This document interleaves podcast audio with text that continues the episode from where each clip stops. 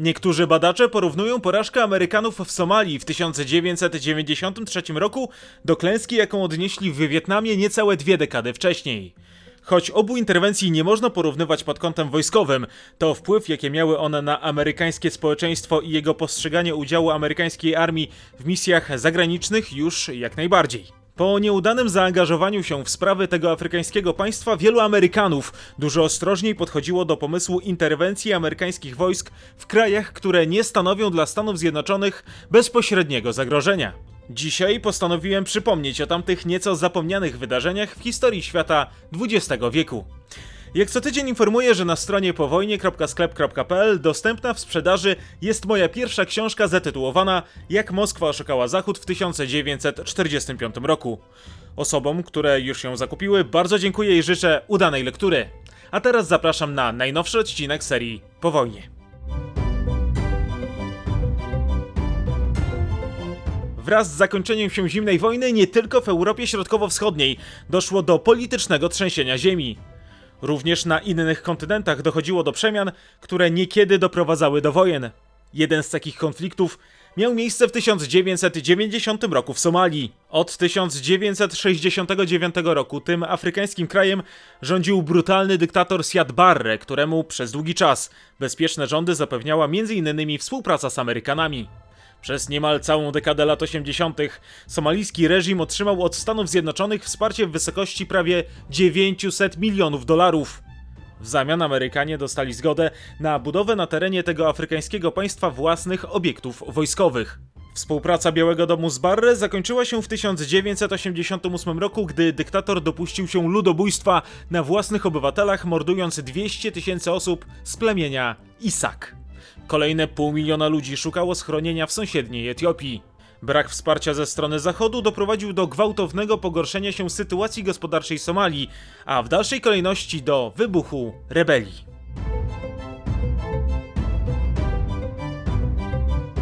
Pucz zakończył się sukcesem. W styczniu 1991 roku somalijski dyktator został zmuszony do ucieczki z kraju. I kiedy wydawało się, że somalijscy obywatele w końcu mogą odetchnąć z ulgą, doszło do kolejnej wojny. Walkę rozpoczęło dwóch pretendentów do przejęcia władzy w kraju, Ali Mahdi oraz Mohamed Farah Aidid. Równocześnie armia upadłego dyktatora nadal działała stosując taktykę spalonej ziemi. Część miejscowości dosłownie przestało istnieć. Stolica kraju zamieniła się w pole bitwy zwalczających się oddziałów Mahdiego i Aidida. W Mogadiszu pojawiły się setki uzbrojonych ludzi. Panowała anarchia. 18 maja 1991 roku część kraju ogłosiła się Islamską Republiką Niezależną od Somalii, przyjmując nazwę Somaliland. Nowy kraj nie został uznany przez środowisko międzynarodowe. Nie przeszkodziło mu to jednak w stworzeniu stabilnych rządów w przeciwieństwie do Somalii.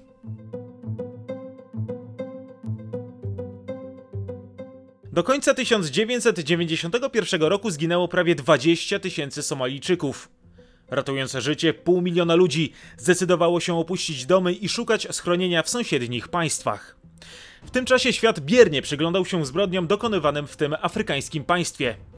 Stany Zjednoczone nie zdecydowały się podjąć żadnych kroków, podobnie jak Organizacja Narodów Zjednoczonych, która po zakończeniu się zimnej wojny wciąż szukała swojej roli w nowych politycznych realiach świata. Zresztą Somalia była jednym z wielu tematów trapiących wtedy środowisko międzynarodowe. Rozpadał się Związek Radziecki. W Iraku wybuchło kolejne kurdyjskie powstanie, a w Jugosławii narastały społeczne napięcia, które doprowadziły do kolejnej okrutnej wojny. USA zdecydowało się zareagować na to, co dzieje się w Afryce dopiero w 1992 roku. Bynajmniej nie wynikało to z żadnego konkretnego wydarzenia czy też zbrodni. Po prostu w Stanach Zjednoczonych zbliżały się wybory prezydenckie, a kandydat demokratów Bill Clinton oparł swoją kampanię m.in. na krytyce polityki międzynarodowej prezydenta George'a Busha. Stąd też temat Somalii w końcu został odpowiednio nagłośniony. W amerykańskiej telewizji pojawiało się coraz więcej ujęć umierających z głodu somalijskich dzieci.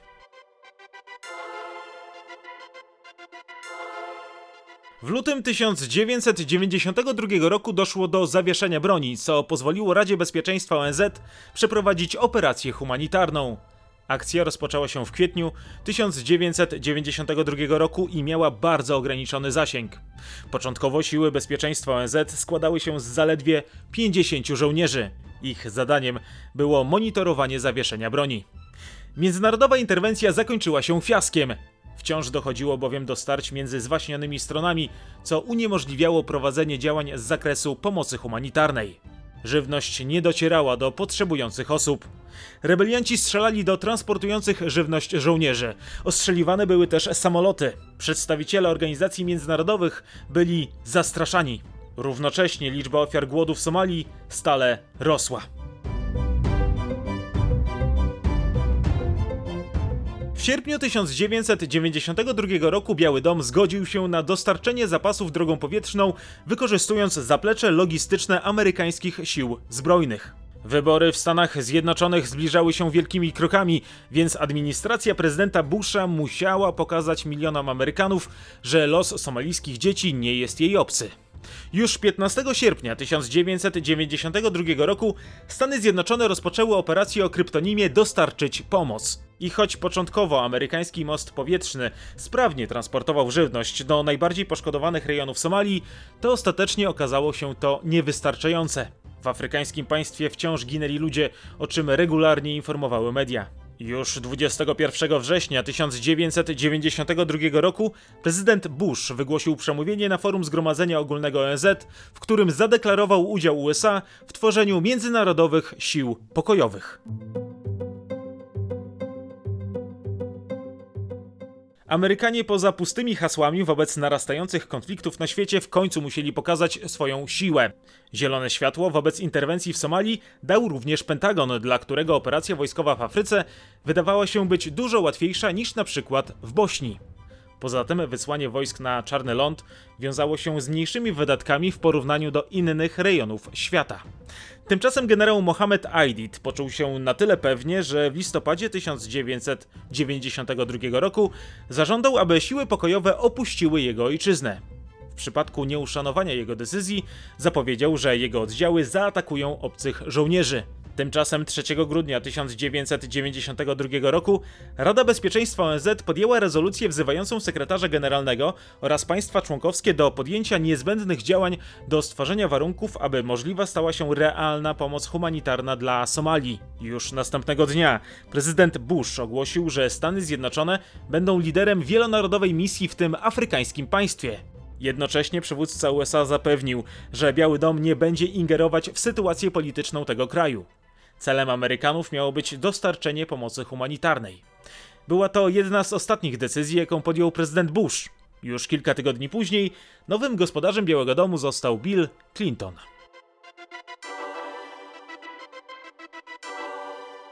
Przy aprobacie ONZ-u Stany Zjednoczone stanęły na czele Międzynarodowej Zjednoczonej Grupy Zadaniowej, która miała na celu zabezpieczenie akcji humanitarnej. 9 grudnia 1992 roku o godzinie 5.40 w Somalii pojawili się pierwsi amerykańscy żołnierze, rozpoczynając tym samym operację o kryptonimie Przywrócić Nadzieję. Nie obyło się bez kontrowersji. Żołnierze piechoty morskiej wylądowali na somalijskiej plaży oraz lokalnym lotnisku, gdzie czekały na nich media. Prasa znała dokładny czas i miejsce przybycia amerykańskich wojskowych. Amerykański kontyngent w Afryce liczył 25 tysięcy wojskowych. Łącznie w somalijskiej misji uczestniczyło 38 tysięcy żołnierzy z całego świata. Po kilku dniach udało im się opanować sytuację w Mogadiszu, a także zabezpieczyć tamtejsze lotnisko oraz port.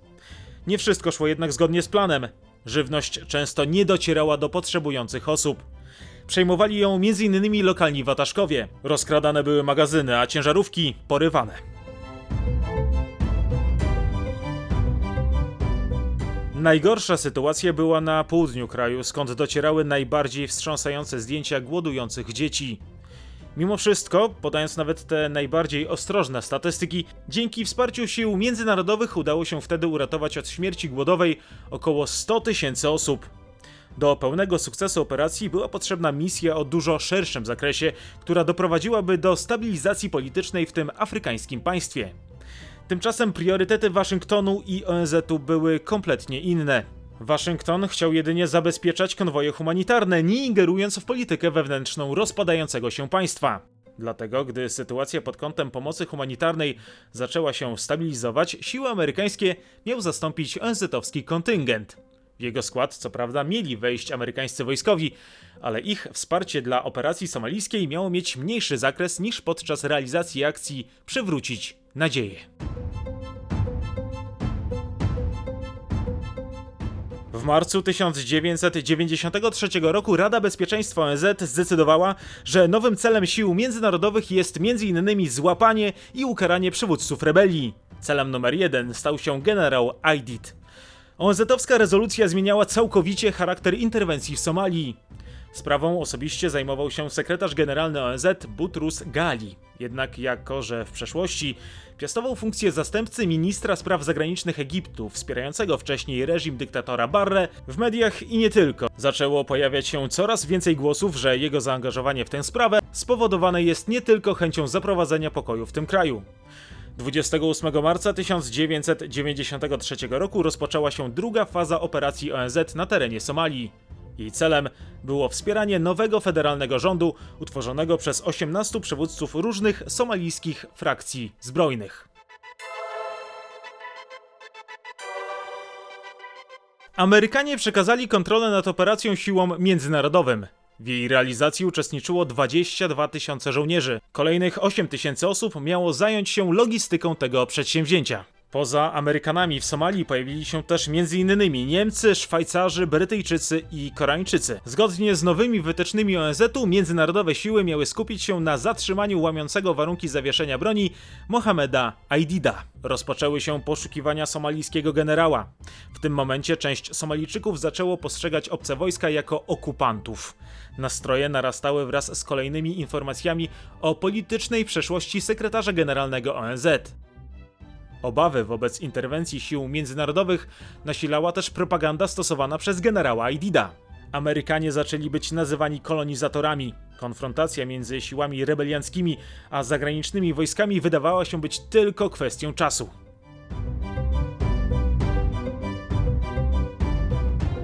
Piątego czerwca 1993 roku doszło do pierwszego poważnego starcia między siłami somalijskiej rebelii a wojskami sił pokojowych ONZ. Doszło do niej w trakcie walk o przejęcie kontroli nad radiem w Mogadiszu. Rozgłośnia była tubą propagandową Aidida, wzywającą do powstania przeciwko obcym wojskom. Poza tym na terenie radia znajdował się skład broni. Dowództwo sił międzynarodowych podjęło decyzję o zamknięciu stacji. Do wykonania tego zadania wyznaczony został kontyngent pakistański. Informacje o planach błękitnych hełmów szybko dotarły do generała Aidida, który wysłał na miejsce kilkudziesięciu partyzantów, aby uniemożliwić wyłączenie rozgłośni. W starciu jego oddziałów z wysłannikami ONZ-u zginęło 24 pakistańskich żołnierzy. Już następnego dnia Rada Bezpieczeństwa ONZ wezwała do użycia wszelkich dostępnych środków przeciwko osobom odpowiedzialnym za tę tragedię. Podobne stanowisko zajął Biały Dom.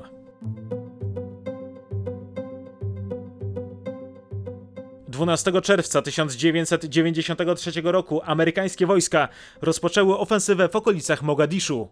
Do kolejnego starcia sił międzynarodowych z ludźmi somalijskiego generała doszło już tydzień później. Tym razem zginęli żołnierze z Maroka.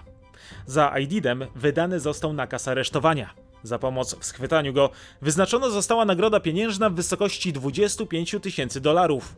W starciach sił międzynarodowych z rebeliantami często ginęli cywile, co zdecydowanie psuło wizerunek błękitnych hełmów w Somalii.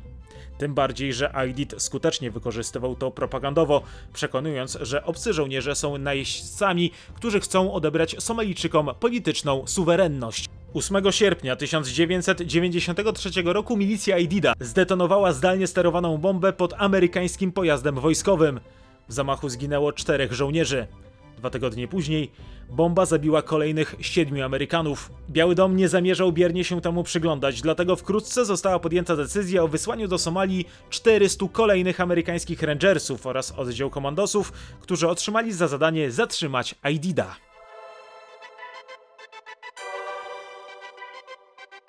Przejęcie władzy przez Billa Clintona zmieniło politykę zarówno wewnętrzną, jak i zagraniczną amerykańskiego mocarstwa. Już w marcu 1993 roku jeden z jego najbliższych współpracowników, sekretarz stanu Warren Christopher, zakomunikował, że USA nie będą policjantem świata. Nowa administracja Białego Domu dała wyraźny sygnał, że nie będzie ingerować w każdy konflikt, który wybuchnie. Jednocześnie Bill Clinton w polityce zagranicznej wprowadził tzw. strategię rozszerzania, która polegała na wspieraniu demokratyzacji kolejnych krajów. Była to nowa wersja zimnowojennej doktryny powstrzymywania, która polegała na ograniczaniu wpływów komunistycznych. Tymczasem sytuacja w Somalii stawała się coraz bardziej zawiła i nieprzewidywalna. 3 października 1993 roku amerykańscy żołnierze dokonali nalotu na jeden z hoteli w Mogadiszu. W budynku miał się ukrywać Aidit. Sytuacja szybko wymknęła się spod kontroli. Doszło do regularnej bitwy. Jak się później okaże, będzie to najbardziej krwawe starcie podczas międzynarodowej interwencji w Somalii. Zginęło w nim aż 18 amerykańskich żołnierzy, a 76 zostało rannych. Jeden z Amerykanów został też wzięty do niewoli. Po drugiej stronie straty oszacowano na ponad 500 zabitych i rannych.